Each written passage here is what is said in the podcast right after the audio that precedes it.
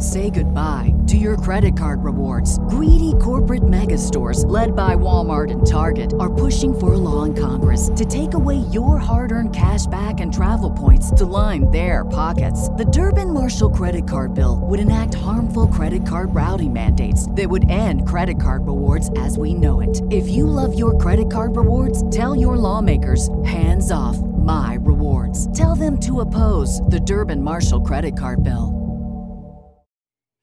Brian, we talked about having this one guest early on when we decided to do the show, and let's be real, we finally got our wish come true. I mean, he's arguably, I mean, we talk about it to us, he is the best one forty pounder in boxing right now, but we just had him on the show, and he gave us a lot of time. A lot of time, and our guest was arguably the best one forty pounder in the world, W B C super lightweight champion Regis Prograis, who was at the top of our list in terms of desired guests. Uh, when we were building out who we wanted to get on the show. Uh, we've already gotten a couple from that list, so that's great. And Regis Prograis was very high up there. So without further ado, let's get into it. One of our best conversations so far. He was very gracious with his time. Here's on the latest episode of The Mandatory with Brian and Chantel, Regis Prograis.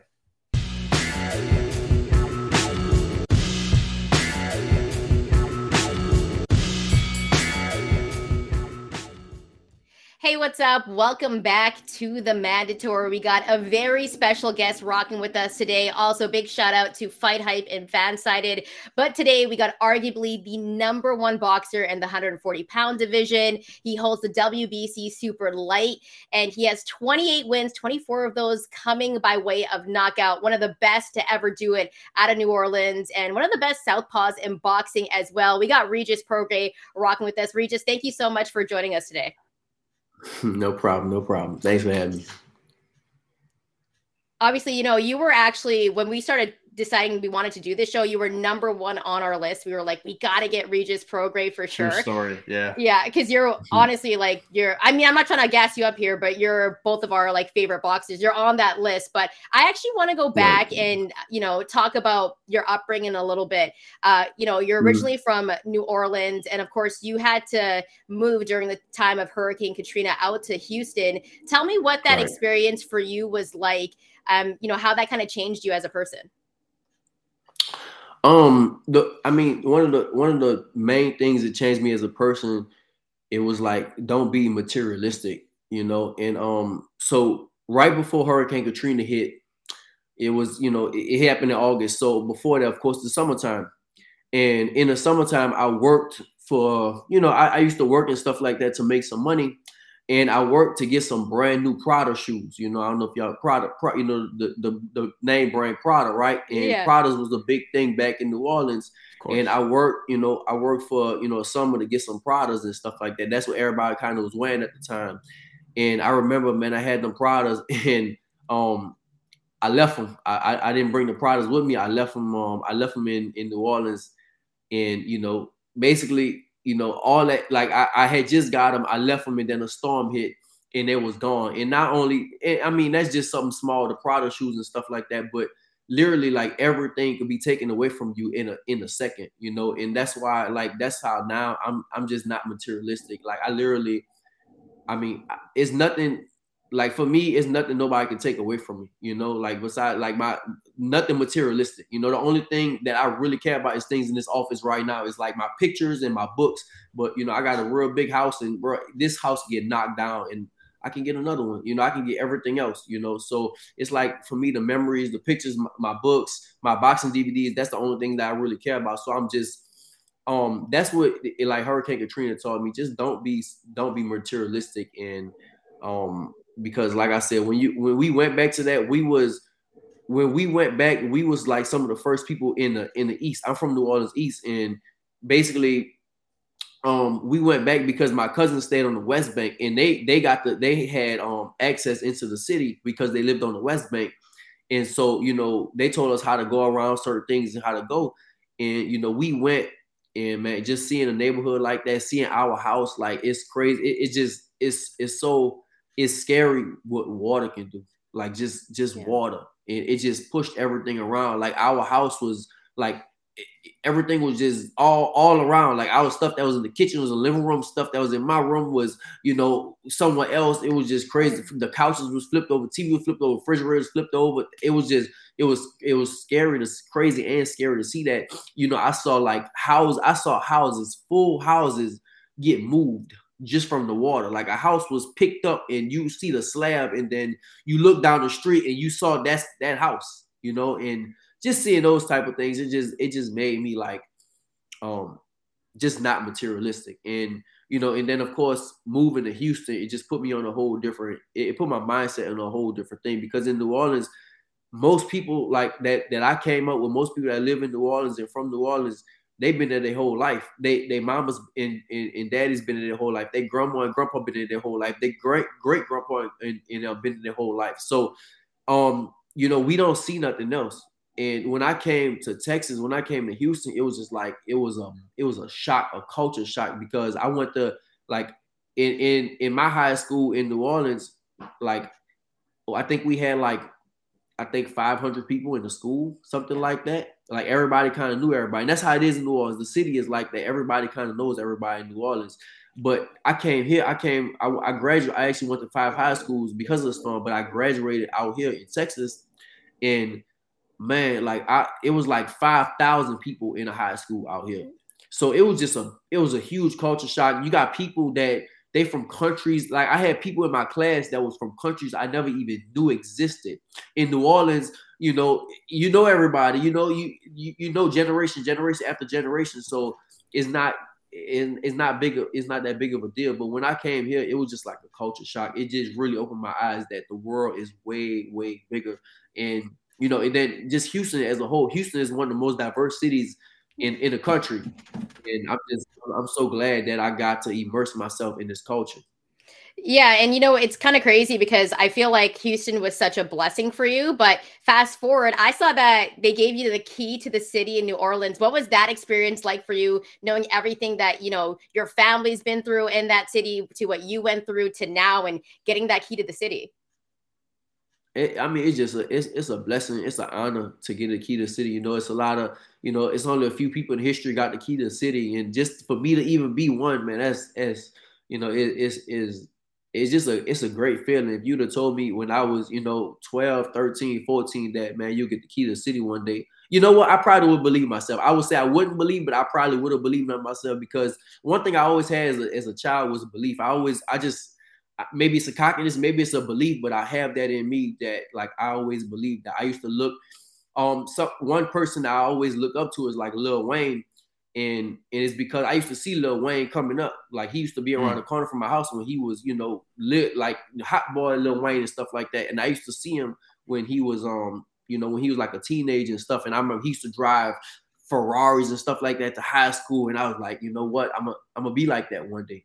And um. It just, when you see that, um, it just does something to your mind. Like, I can do that too. And it's the same thing that happened here. When I when I got to Houston, I went to a boxing gym, Savannah Boxing Gym, and, you know, it was Juan Diaz at the time. He was, you know, undefeated, um, lightweight champion, three-time lightweight champion. Mm. Um, you have Irrasline De Laura, Ricky Dial, um, Holyfield was there. Shane Mosley came in the gym. Oscar De La Hoya came in the gym. You seeing all these people, it's just like you have, I mean, these are mega stars, especially in boxing.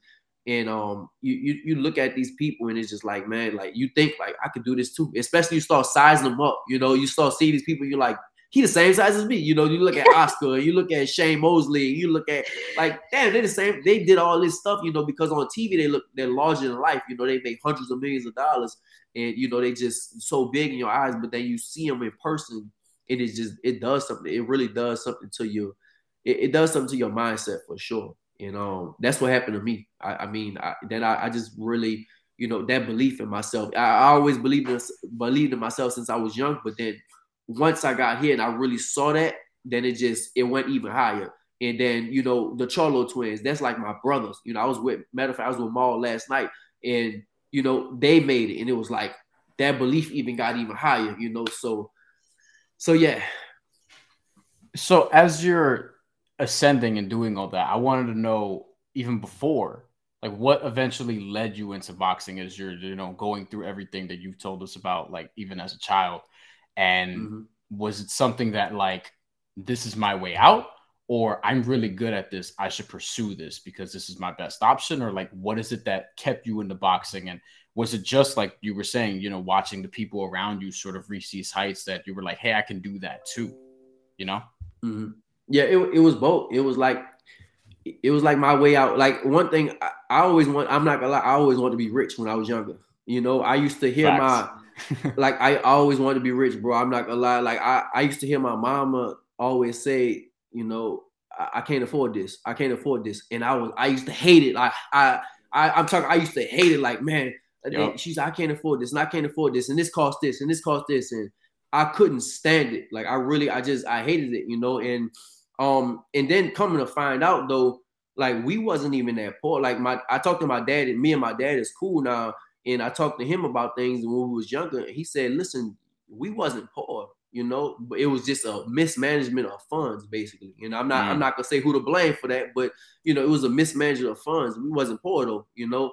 But I used to hear people like my my my mama and just my cousins and my grandma like, oh, that's too high, and I can't afford that. And I was just like, I hated that. I didn't want to be like that. And I used to look at rich people and like, that's what I wanted to be. So when I was younger, I always knew, like like I said, when I was younger, I saw Lil Wayne. I saw his his success, and I was like, all right, I'm a, I'm gonna do that some type of way.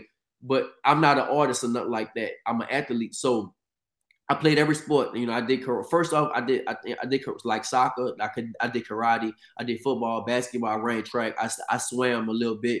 You know, but boxing was just different. You know, but I did all those things. And when I did all those things, that was for me. That was my way out. I wanted to play football. I wanted to be a running back. Um, I wanted to play basketball. I used to want to be like Allen Iverson. You know, but you know, boxing was like, like it was just like. This is it. Because I quit it. I literally quit everything. It's just none of that stuff wasn't for, I was real good at that stuff when I was younger, but then you get older, especially in football, you you get you get older in football, and these dudes are they, they get bigger, they get stronger, and my, my body size yeah. is only gonna get, I can get stronger, and I was getting faster, but you know, as far as bigger, I wasn't gonna, you know, I'm only gonna get a certain size. And um, you know, I, I took that in consideration, but then boxing was just like, I just loved it. Like once I started boxing, I just loved it. And I, I was always rough growing up. You know, that's the thing. I at first it was my younger sister. I got a sister two years younger than me. And me and her used to fight all the time. Then it was like cousins and then it was friends. And yeah, yeah, me, yeah. It, and so, you know, it was cousins and friends and stuff. And then um, you know, then street fights.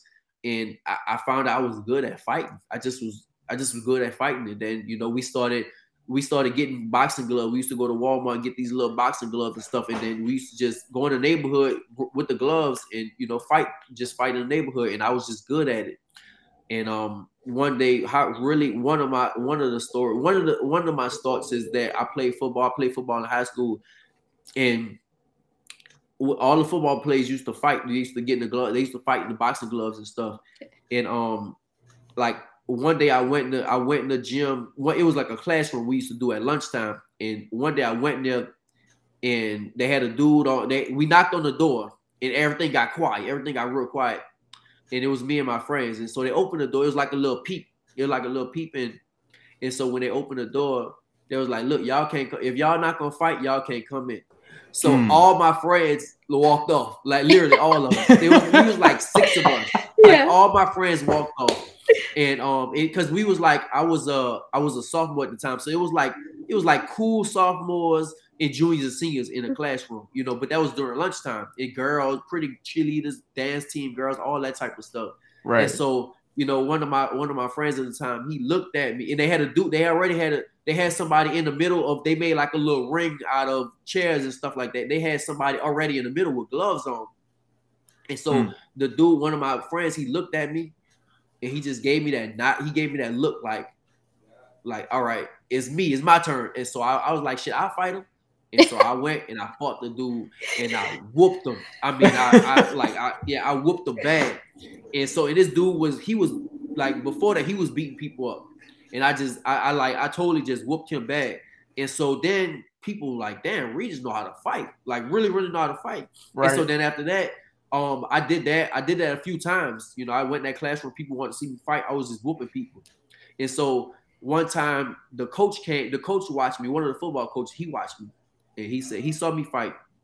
And he said, listen, he said, listen, because yeah, New Orleans is corrupt. So the coaches was in there while we was fighting and all that. I, I, I was gonna, I, I, I was gonna say, yeah. you, they let they let you guys scrap it out, like they were just like, oh, go for it. Yeah, they let us fight. Okay. It was corrupt. Yeah, New Orleans is corrupt. It's a, it's a city that anything goes. So yeah. you know, anyways, the, the coach saw me, and he said, the, the football coach, he said, listen. He, after the fight, he pulled me to the side. He said, listen, I, you know, you probably don't have a future in football, which you might have one in boxing. And at that time, I was thinking of that anyway. I was, I didn't want to do football anymore. I was just, I was just playing football just to, just to do it, basically. You know, I, I didn't want to do that no more. Um, and so, literally, I think my the next week, next day, whatever it was, I turned in my football equipment. I quit, and I went to a boxing gym. And you know, that was during the school. That was my tenth grade year, and during the school year. And so, after, and the first, I remember my first time being in a boxing gym. It was the hardest thing I ever did in my life. Now, I don't know what the – I can't even remember what the coaches made me do at that time, but it was extremely, extremely hard. Like, I can't even think of what they made me do this time right now, but it was really hard. And I was – man, I was dead after those, like, first week. And so after that, my grades started going down. My mama my, – so my mama pulled me out. She said, wait till the summertime. So then the summertime came. This is my tenth grade year. The summertime came, and then um, I then I went to a different boxing gym in a in a lower night wall in New Orleans. And then after that, um, Hurricane Katrina hit, and um, I stopped. I had to stop for a long time, but I still had that desire to do it because I know I, that's what I want to do. So even when, even when like I wasn't at a boxing gym, even when I wasn't boxing, I would like I would be shadowboxing, punching stuff, getting. I would buy a punching bag just to punch it every night. And then after that, you know, I moved. I moved to a few different, a, a bunch of different cities, and I eventually I, I, I came back to Houston, and um, I stayed here. I went to Savannah Boxing Gym, and that been it. So, you know, when did you realize like, hey, I'm going to be able to do this professionally and I'm going to be successful at it? Like, what was that moment when you realized like, I could do this, get money, have a great life and, you know, be whooping everybody's ass on television? Like, when did you realize that moment, Regis? Well, so when I was an amateur, all right, so I'm going to tell you how my, my career started at, at, at Savannah's Boxing Gym. So when I first went to Savannah's Boxing Gym, I was a novice, so I didn't, like, basically, I had, like, it was like I had no fights. I actually had, like, one or two fights in New Orleans before that when I started boxing out there, but it was like I had no fights. So they put me in the ring with people that was just like me, you know, like, no fights and stuff like that, and I sparred with somebody, and I hurt them bad. Like, I mean, I messed them up real. I hurt them real bad because I was a raw – when I was an amateur, I was a raw street fighter. So mm. I really – I was just like a – Just, just like I said, a street fight in the ring. So I had a lot of power, but I didn't have no finesse to it. So I heard a dude bad. So the coach pulled me out. He said, no, no, no, no. And so after that, yeah, he was like, no, you can't spar with them no more. You know, people, your people, your of your skill set, you can't spar with them. You gotta, you gotta go higher. So right. after that, I they had to put me in there with the with people going to nationals and stuff like that. So I was with the twins, with me and Mel and Mall, and then you know all these dudes going to nationals. Hyland Williams Junior Omar Henry, I was sparring with these guys.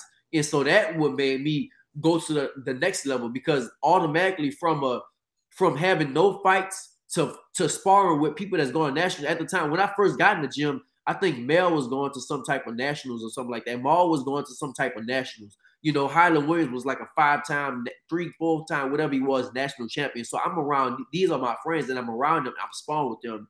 So um, that's what, and I was like, you know, I can, that's when I was like, man, I can do this. But then what made me, like I said, the confidence grew over time, over time, being around all the world champions at the time, uh, being around Maryland Mall because they, you know, they started making money before me.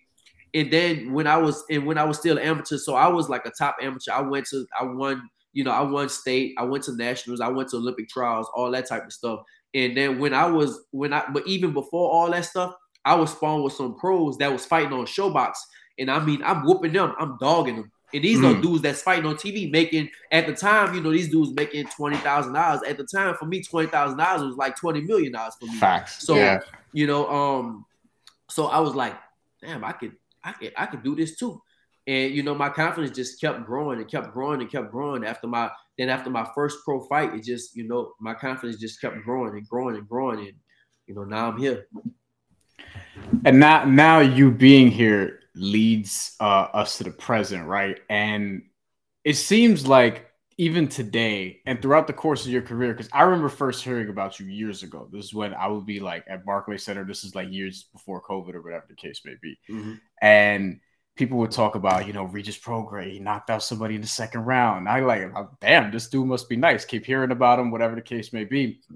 And then started seeing you on T V a lot. Showbox, as you mentioned.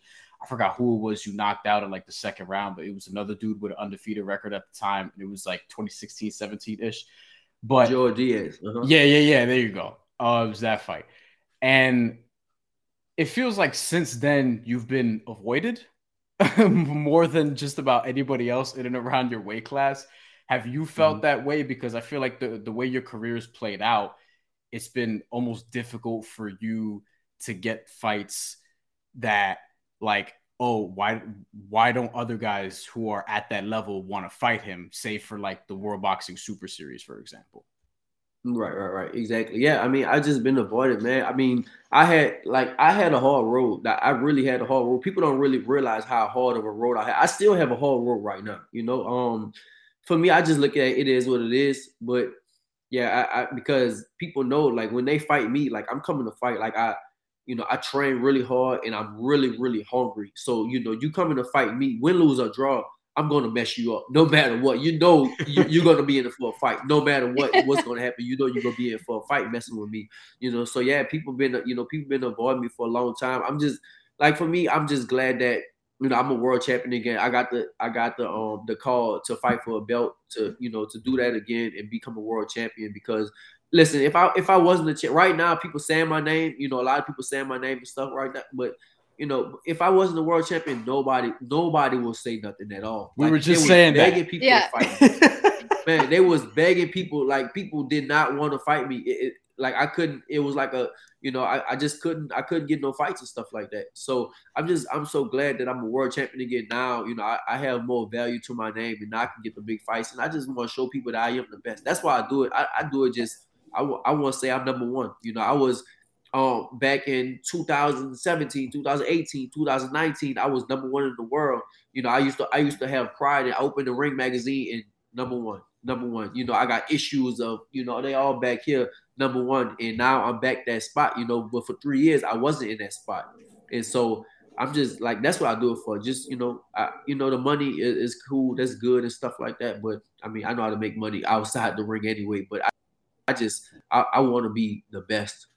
And of course, being the best, like usually you want to fight the best as well. And I think everyone knows in the one forty pound division that you are that dude. That's why they keep saying your name. It's interesting because we had um, mm-hmm. Arnold Barboza Junior on the show not too long ago. He was mad respectful, talked about how great of a fighter you were, but he also said that he wanted right. to fight you. Like, what are your thoughts on a fight against Arnold Barboza Junior and, you know, just other guys in the division calling you out? And to, and to be clear, Regis, before you answer that, uh, Arnold, we asked Arnold Barboza, who does he want next? And you were the first name he said, while also offering respect and things of that nature. It was you first. Right, right, right. That's cool. I mean, listen, I, I think he, you know, I, I think I think he's a good fighter. You know, I, I don't think he's on my level. Not yet. I don't think he's on that level yet, you know, but I, I, I was, listen, I respect him. Um, I fight for me. Listen, I want, I fight any, I really will fight anybody. Whoever you put in front of me, I'm not playing. I'm not. I'm not hiding behind, you know, a belt like most people do. Most people get a belt and just, you know, they want to take easy fights and hide behind belts.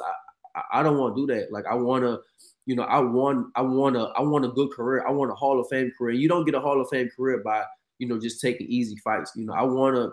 I feel like I train hard when I'm in training camp. Like, listen, people, you know, it's not gonna be many people that's gonna outwork me when I'm in training camp. Out, just out grind me and you know, just have that grit like I have. So. For me, I want the, I, I do, I want the best fights that, you know, I, I just want the, I want the biggest names. I want the best fights. How do you feel about a guy like, you know, Teofimo Lopez Junior? We saw like the back and forth on, you know, social media and he talked about, you know, you not fighting in the country, but we, we all know that fight um, was in the States, your last fight. Like, what are your thoughts about him saying that? And do you think that fight with Teofimo Lopez will ever get made? You know, of course, after he fights possibly Josh Taylor and if he does then- Yeah, I, I mean, I, I'm open to that fight, too. You know, I'm definitely open to that fight. I mean, I think Tio, you know, Tio talk all that stuff, and then his daddy was like, no, the fight ain't going to happen. You know, they knew that. Look, the thing is how boxing work is. This is how boxing work. People they're gonna call a fight that they know is not gonna happen. So they're gonna they gonna talk all the stuff. Ah, I'll do this, I'll do this, I'll do this, and then they know the fight not gonna happen next. You know, so that's why they're saying that stuff. You know, that's why. But for me, I don't I don't really like. That's like me saying that's the that's the prime example of me saying, man, I'm a I'm gonna fight Errol Spence. I'm gonna fight Crawford next. I know I'm not gonna fight them. I'm, I'm a forty pounder, right? So I know, you know, just hypothetically, I know I'm not gonna fight them. So that's what these dudes are doing. That's what they do. They they say, oh, I'm gonna fight him. I, I'm gonna whoop him. I'm gonna whoop him. But they know they fight somebody else. And a lot of times, I mean, I know the media might not know, but a lot of times the fighters they know they know who they already know who they fight next. They know you're not getting in line for this person. Like Tio knows he wa- he wasn't fighting me next. Tio knows that. So that's, of course, he's gonna say that. He's gonna say all these things. The same thing, I, y'all might bring it up. Subriel Matias, he knows he's not gonna fight me right now. So he's gonna talk and talk and talk. His people gonna say all kinds of stuff. But you know, hopefully he keeps that belt. And when it's time, and and you know, when it's when it's that time, I want all the people to say the same thing. I want them to keep that. For me, keep that same energy when y'all know the fight gonna happen. I'm gonna see if he's gonna keep that same energy when when he knows the fight gonna happen. And they, if they know the fight gonna happen, yeah, it's easy to say, oh, I'm gonna whoop him, I'm gonna whoop him, because you know the fight not gonna happen. That's like the that's like the the dog behind the gate. You know, they're gonna keep barking and keep barking and keep barking because they know that gate is right, right there. But when that gate is opened up, I wanna see if they gonna keep barking. So we'll see. So we've talked about guys that you're probably not, or they probably don't want to see you in the ring right now. I guess that would be fair to say. But is there, like, who realistically do you think is next for you at this point? Or, or if you could roadmap, like, here's what my twenty twenty-three is going to look like. Who are actually the guys that you think will step in the ring with you at this point? Honestly, bro, I don't know. I don't know how the boxing game works. It's, it's so political. It's so it's so much. Mm-hmm.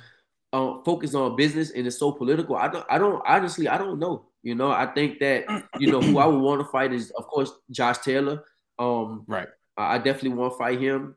Um, I think a big fight is is me and Tio. I think Ramirez. I think Matias. I think Jack Catterall. I think all those are, are all those are big fights. But you know, for me, I don't know. You know, I don't even know what I should do. Is if I should. If I should go for Undisputed right now and grab all the belts, or should I just go for the big fights right now? You know, because I I don't know if if I grab all the belts right now, I don't know how motivated I'll be. You know, so I think right now, grab get the big fights. I think right now, get a lot of big fights. And, and big fights don't have to be for the belts. You know, like a, I think a big fight is me and Jack Catterall. That's a big fight. Me and Adrian Broner, I think that's a big mm-hmm. fight. Me and either Ryan Garcia or Gervonta Davis, that those are big fights. Um, none of those dudes have belts, you know, and those are all, you know, all big fights. Teofimo, if he, you know, even if he loses to Josh Taylor, I think that'll still be a big fight. Ramirez, that's a big fight. He doesn't have a belt. So I think, you know, I think all those are big fights, but um, I, like I said, man, I don't, I don't even know my next move. I don't know. I don't know what's going to happen. You mentioned big fights. Is if there were an opportunity at welterweight, is that something you would pursue if it was a big enough name, money, opportunity, big fight? Uh, everything is everything is a conversation. Yeah, everything is. I think everything is a conversation. I just think it's it's just bigger right now. I think it's just bigger at one forty. Mm-hmm. Like, you know, I'm I'm glad I stayed at one forty because it's, you know, I saw this years ago. People was like, man, you got to move to you have to move to one forty-seven. I'm like, bro, I'm not moving up to one forty-seven. I saw it. I saw this. You know, I saw this years ago. Like all these guys at one thirty-five, they, all of the big names, they all coming up to one forty. And then you still have people at one forty. So the division, I mean, I can name ten people off the top of my head right now that's, you know, that can that's big fights, that's big money fights. So at forty-seven, I mean, you got two people, you know, two up maybe, you know, maybe Boots, three people. But at, at one forty, you, you got like ten. So I think the best move for me is to stay at one forty. Yeah, it's a it's a stacked division. Now, you kind of mentioned two guys that have a really big fight coming up, Ryan Garcia and Tank Davis. Obviously, you know, Tank has fought at one forty before, but how do you actually see that fight going between Tank and um, Ryan Garcia? I got Tank. I'm not gonna. I, I got Tank by. I think I got Tank by stoppage. Mm. Yeah. Early, late, like what? Think, what range? I think Tank goes. I I I don't never pick the rounds. I just I just think that I think Tank will stop him. You know, it probably be in the later rounds. I don't think the early rounds is nothing like that. I think Tank gonna stop him. Um. What I see in what I see in Ryan Garcia is confidence, but um, I think false confidence. You know, I think like, yeah, I think he sees. I think it's real confidence. You have to be confident, but you have to have that certain level of confidence. I think it's I don't know. It's just something I see about him. Maybe, maybe I'm reading it wrong, or maybe I'm reading it right, but I think I see false confidence in Ryan. And with Tank, I think I see real confidence. Like, he knows what's going to happen. And um, and Tank is skilled, too, at the same time. Tank is very, a very, very skilled fighter. He's not just a, a big puncher like people will say. He's actually, like, super skilled. He's very skilled. And um, I think even more skilled than than Ryan Garcia. And he's a, and he's a big puncher. So um, for me, I think I think Tank will probably stop Ryan. And so, you know, you talked about him being a big puncher and how he's also really skilled. And you mentioned, like, you're you're down to fight anybody. You know what I mean? Like, you want the smoke and you're confident in that. How would you feel about a fight with you and Tank and how that would go? I love that fight. Yeah. I, I love that. I've been me and me and Tank been going at it for, you know what I'm saying? We've been we went back and forth on social media a couple of times, you know, but I definitely listen, I definitely love that fight, you know. Um I hope that fight can happen one day. You know, if he if he if he beats Ryan, which I think he would, you know, um, maybe he comes to, you know, one forty and, you know, tries to fight for a belt. But I think that'll be a I think that'll be a real big fight. It'll be a huge fight. So, you know, we'll see. We'll see what happens. Yeah, it's a massive fight. And I want to stick with one forty because, like, Brian and I have always talked about how you're the best at one forty. Like, we have, like, debates about the rankings and we always stack you on top, but it's crazy because when you talk to a boxing fan that's, I guess, a casual boxing fan, and you talk about one forty, like, they always talk about, like, Teofimo Lopez or, you know, um, Jose Ramirez, and sometimes your name is, like, left out of there, and it's crazy to us because you're arguably the best mm-hmm. in the division. Like, how does that make you feel, and does that motivate you more to kind of go out there and just, like, whoop everyone's ass? Yeah, for sure, for sure, for sure. Yeah, it's just, it, it makes me, you know, it's the chip on the shoulder type of thing. You know, I know I'm not as popular as I should be. And um, maybe it's my fault. Maybe it's the promotion fault. You know, like, something I really, something I really never really had too much as a, like a, you know, a big promoter, you know, to really promote me. I just think, like, if I had, if I had a, um, if I, I don't want to say no names, but if I had a, a big promoter that really promoted me, like, if you look at, if you look at my last, my, my fights, like, I fought real good competition. I fought, like, I fought a bunch of, like, how many, you have to ask yourself, how many people are fighting these days that you don't know who the winner's going to be? It's a fifty-fifty fight, you know, and I destroyed these people, you know, like, it, it was, it was supposed to be like that with, um, with Abel, I fought Abel Ramos on Showbox. Abel Ramos was supposed to, not, it wasn't supposed to be fifty-fifty. Abel Ramos was supposed to whoop me. Mm. He was supposed to beat me. I dismantled, I, I whooped him. I destroyed him. Joe Diaz, it was a fifty-fifty fight. Joe Diaz, they thought he was going to whoop me. Yeah. Same thing, destroy him in two rounds. You know, Jose, Jose Zapata, it was a fifty-fifty. Yeah. You know, people thought Zapata was going to knock me out.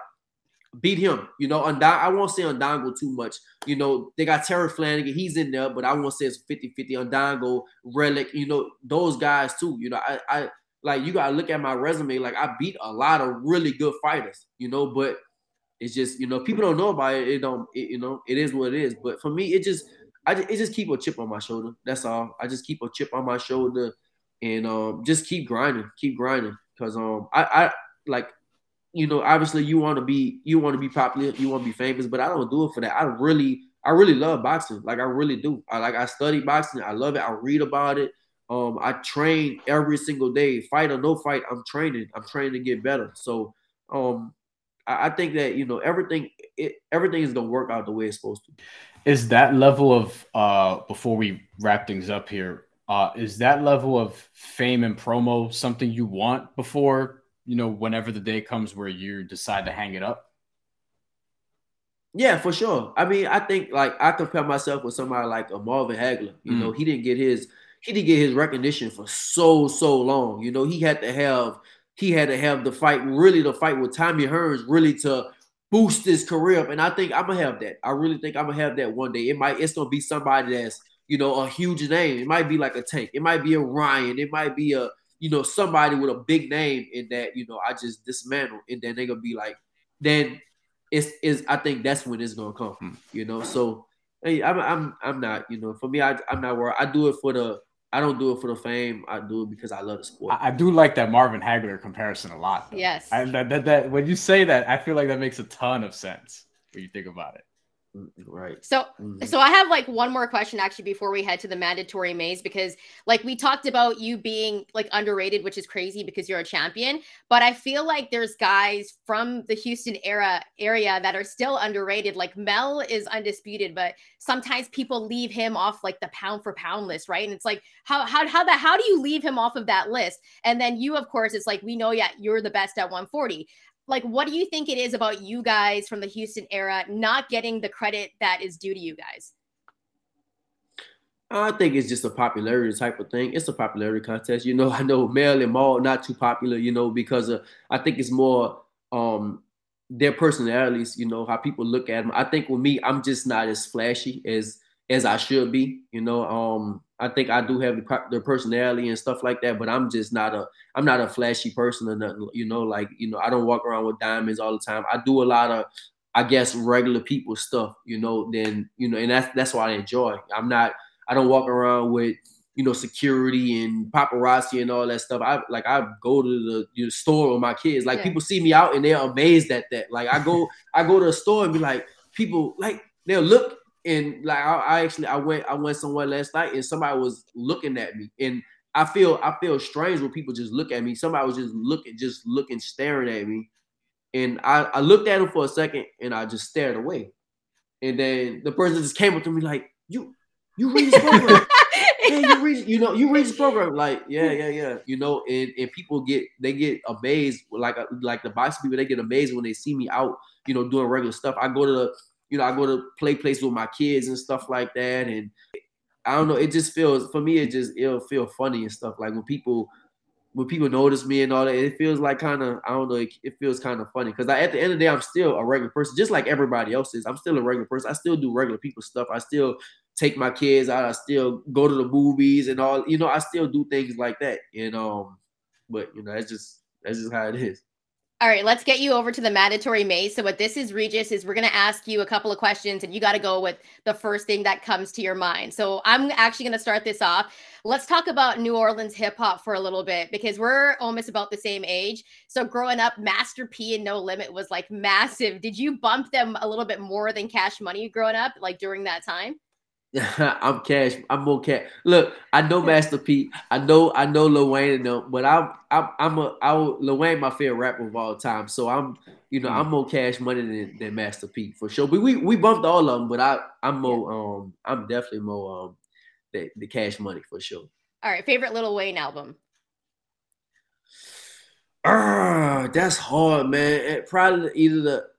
Probably like the Carter Two, the Carter yeah, One or Carter, Carter Two, two. Solid. But yeah, yeah. but really, yeah, the, the Carter One or Carter Two. But really, his mixtapes, Lil Wayne got crazy. Yeah. Like when I was in when I was in high school, dedication. Like, yeah, we used to, yeah, all the dedications. We used to like, bro. That's when my partners used to burn C Ds and just sell them at the school. That's what we used to do. So all the dedication albums, all that stuff, like Sorry for the Waits, all that stuff. That you know, but um, album it's probably like the Carter One or Carter Two. Carter Two for me also. Um, biggest misconception about New Orleans that people just get wrong that aren't from there. Man, that's a um, that's a that's a good question. I think it, it all right. This is a misconception, but it's actually true. It's both. So it's how dangerous the, it's how dangerous the city is. You know, I think a lot of people are scared of going to New Orleans, and it's very all right. It's very dangerous, but not too much for the tourists. You know, it's more, okay. it's more for like the locals and, you know, all that type of stuff. And, um, yeah. And like, and going on like Bourbon Street and stuff like that's a lot of locals don't really do that. You know, like the, the tourists kind of do that. Cause I, I went out there, I was just in New Orleans like last week and I was like, man, let's go to Bourbon. All my partners were like, bro, we don't go to Bourbon. What you talking about? I'm like, I don't like, I live in Texas. Like, they're like, bro, you from here. What you doing? Why would you want to go on Bourbon Street? Like you live in, yeah. I'm like, bro, I still live in Texas too. I'm still like a tourist. They're like, bro, you not a tourist. You live here too. You from here. You live here too. You just in Texas most of the time. So I was like, all right, but yeah. Now, Chantel and I cover other sports as well. You're, are you a fan of all the New Orleans teams, like the Saints, everybody else? I am, but I'm not into it too much. I'm not gonna lie. I am. I'm definitely, you know, Saints fan, definitely Pelicans. But I, I like if you ask me like the players and all that, like I wouldn't. I oh, wouldn't. See, the, I, the, I wouldn't. I was going to ask about how you felt about the Saints signing Derek Carr to a big contract. Your new it's a quarterback, good thing. But yeah, I, I, I, I, I can't even answer that one.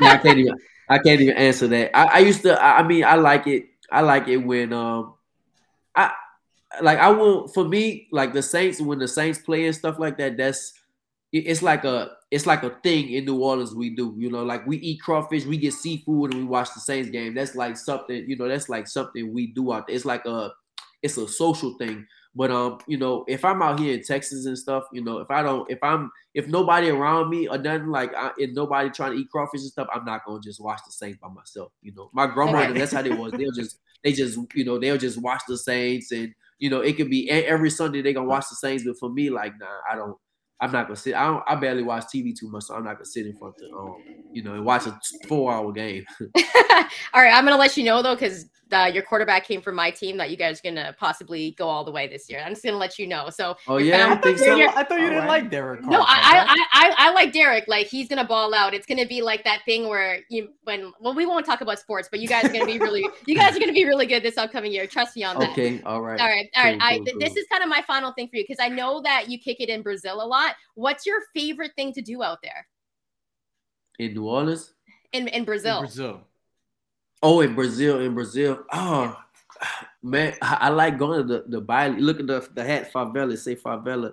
Um, okay. I like going to, I love going to bailes in favela. I like that a lot. It's like, I don't know if you ever been there, if you ever heard of it, but it's like a big street party. And okay. it's real dangerous, but um, I still, it's real dangerous, but I still like to do it. Um, it's no police going there. Police don't even go in there. It's it's like a big, big street party. The only thing I can compare that to is is Mardi Gras. Like how many people yeah. it is. Like it's like jam. It's like this. It's like literally you walking like side by side. It's like it's that many people. And um, and what they do is just like it's full of it's full of everything, like drugs and all. It's just like. All that stuff, but it's really, really dangerous to go to. But if you don't get into nothing, then you'll be okay. And it's just music playing. Like the speakers are huge, and I, I just I, I like going to that stuff too. That's one of my I think one of my favorite. I, it's a lot of things I do out there, but that's one of my favorite things. Okay, my last question: uh, if you could fight any legend in their prime, who would they? Roberto Duran. Okay, how and how would that fight go? I don't know, man. I can't listen. I, one thing I must say, listen. Um, so I, I, you know, I was I spent some time with Duran in New Orleans, and you know, this was this was like a dream come true. People, these they're gonna have fighters asking me about this, you know, for the rest of my life, right? Because they're gonna they have fighters that's gonna study study boxing. They're gonna you know study me. They're gonna study Duran, and you know. So they're gonna ask me about these things, and we. So me and Duran went to a restaurant. We ate, yeah. and then after that, we went to a boxing gym. And when we went to the like, Duran is like seventy something years old, old man, right? And yeah. so Duran walks with a limp. His he had to have a back surgery and all that stuff. And listen, when Duran got in the boxing gym, he he he limped in the boxing gym, wobbled in the boxing gym. But when he put his hands up, it, it just It changed. It like he was at home. It literally like he was at wow. home. Like I like I don't know if you saw the video of me him like kind of shadow sparring and stuff like that. We did I some did. things. Yeah. And Duran's yeah. hands, Duran's hands are still fast. Like wow. he still was like hit me and stuff like that. I was like, oh my God, like this man, this is this will be crazy. Like just to learn from him, and you know it, it was it, it was just an amazing experience just to get that from him and to learn from him. Um, and I tried to do some of that stuff in the ring, you know, when I got back home and started sparring, it just, it was amazing. And I, and, and we did a, we did a face off. And when I looked in his eyes, um, I remember Sugar Ray, Sugar Ray Leonard said it was like looking in the devil's eyes. When I looked in his eyes, it was, it was like that. Like it was, it really was like that. Like he was a friendly old man telling all kinds of stories at the restaurant eating. And we had a, a bunch of fun, you know, just telling a lot of stories and stuff, but when he got to the boxing gym, it was like, it like he was home. Like it was, it really, it, it was like he was home. It was crazy. Yeah, that would be a crazy fight for a dream fight, actually, to see you guys in your prime to get it on like that. That's like a pay-per-view you wouldn't want to miss. But Regis, we've taken yeah. enough of your time. I just want to say thank you so much for rocking with us. Um, I know this was the second time around we tried to do this. So we really yeah. appreciate you, man. I just want to say like, I've talked to a bunch of athletes before, and you got to be one of the most humble guys that I've ever talked to. So thank you so much. Oh, we sorry. really appreciate no it. And uh, shout out to Benji too, because he helped make this happen. So uh, thank you guys yep. so much. And uh, all the best of luck for you throughout this year for whatever fights you have coming up. All right. Thank you.